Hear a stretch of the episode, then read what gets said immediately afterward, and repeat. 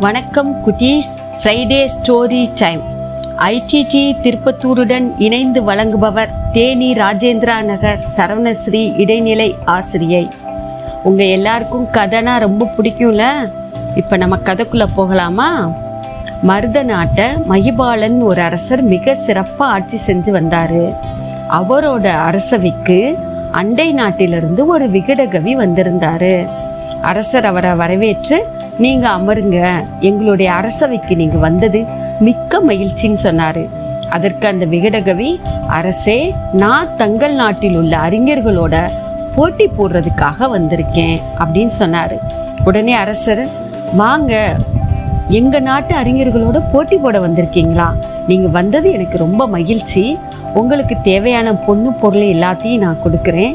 நீங்கள் வாங்கிட்டு விருந்து ஒன்று சந்தோஷமாக எங்கள் கூட இருந்துட்டு போங்கன்னு சொல்லியிருக்காரு. அவர் உடனே அரசர் போட்டின்னு சொன்னோடனே நீங்கள் பயந்துட்டீங்களா? என் கூட போட்டி போடுற அளவுக்கு உங்க அரசவையில் அறிஞர்கள் இல்லையா? அப்படின்னு சொல்லி அரசரை பார்த்து மிகவும் கிண்டலாவும் கேலியாவும் பேசினாராம். உடனே அரசர் அதற்காக நாங்க சொல்லல. விருந்தாளியாக நீங்கள் வந்திருக்கீங்க. நாங்கள் விருந்தினரை எப்பொழுதையும் அவங்கள உபசரித்து அவங்களோட அன்போடு அவங்கள நடத்துகிறதா எங்கள் வழக்கம் அப்படின்னு சொல்லியிருக்காரு. அதற்கு அந்த அண்டை நாட்டிலேருந்து வந்த விகடகவி இல்லை அரசே நான் கண்டிப்பாக போட்டி போடணும் அப்படின்னு சொல்லிட்டார். உடனே அரசர் சரி உங்களுடைய போட்டி தான் என்ன? அப்படின்னு கேட்டார். உடனே அதற்கு அந்த விகடகவி உங்கள் அரசவையில் இருக்க ஏதாவது ஒரு அறிஞர் அவரோட நான் போட்டி போடணும். சரி எந்த அறிஞரோடனாலும் நீங்க போட்டி போடுங்க அப்படின்னு சொல்லிட்டார். உடனே அதற்கு அவர் உங்க அரசவையில பாலன் ஒரு விகடகவி இருக்கார்ல அவரோட நான் போட்டி போடணும்னு சொன்னார். உடனே சரி உங்களுடைய போட்டி தான் என்ன? அப்படின்னு கேட்டார். உடனே அவரு அவருடைய பாலனுடைய தலைமுடியை எண்ணி நாளை காலை அரசவையில அவர் அறிவிக்கணும். அப்படி அவர் அறிவிக்காட்டி அவருடைய தலை துண்டிக்கப்படணும். இதுதான் என்னுடைய போட்டியினுடைய விதிமுறைன்னு சொல்லிட்டாரு. உடனே அரசருக்கு ஒரே அதிர்ச்சி. நீங்க போட்டி போடணும்னு சொன்னீங்க சரி. அது என்ன அதனுடைய தண்டனை மிக கடுமையா இருக்கே அப்படின்னு உடனே அவரு ஏன் அரசே என்னுடைய போட்டியை ஏற்றுக்கொள்ற அளவுக்கு உங்களுடைய விகிரக்கவிக்கு தைரியம் இல்லையா? அப்படின்னு திருப்பி கேட்டார். உடனே மகிபாலன் அரசவையில் இருந்த பாலன்ற விகடகவி அரசே நான் இந்த போட்டியை ஏத்துக்கிறேன். நாளை காலையில என் தலையில இருக்க தலைமுடிய எண்ணி நான் அறிவிக்கிறேன் அப்படின்னு சொல்லிட்டாரு. உடனே எல்லாருக்கும் சலசலப்பாயிடுச்சு.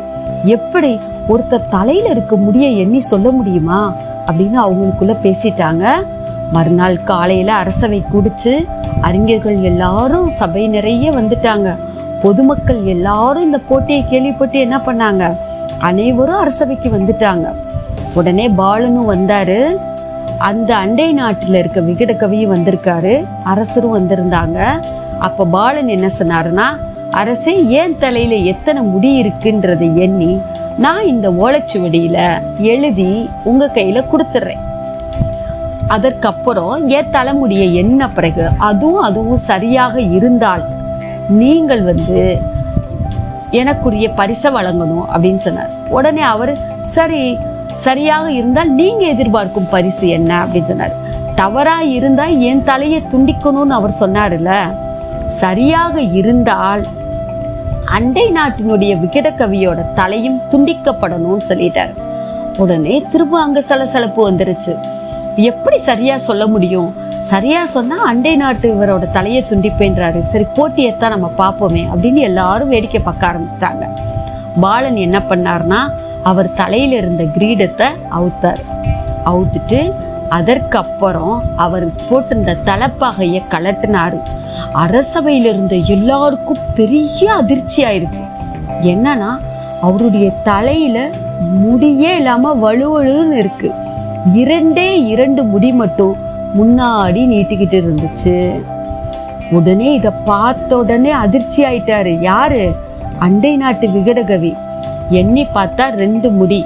அரசே உங்கள்கிட்ட நான் கொடுத்துருக்க ஓலைச்சுவடியில இரண்டு முடிகள்னு எழுதியிருக்கேன். ஏன் தலையிலையும் இரண்டு முடிகள் இருக்கு? அப்படின்னு சொல்லிட்டாரு. உடனே அண்டை நாட்டு விகடகவி ரொம்ப பயந்தாரு.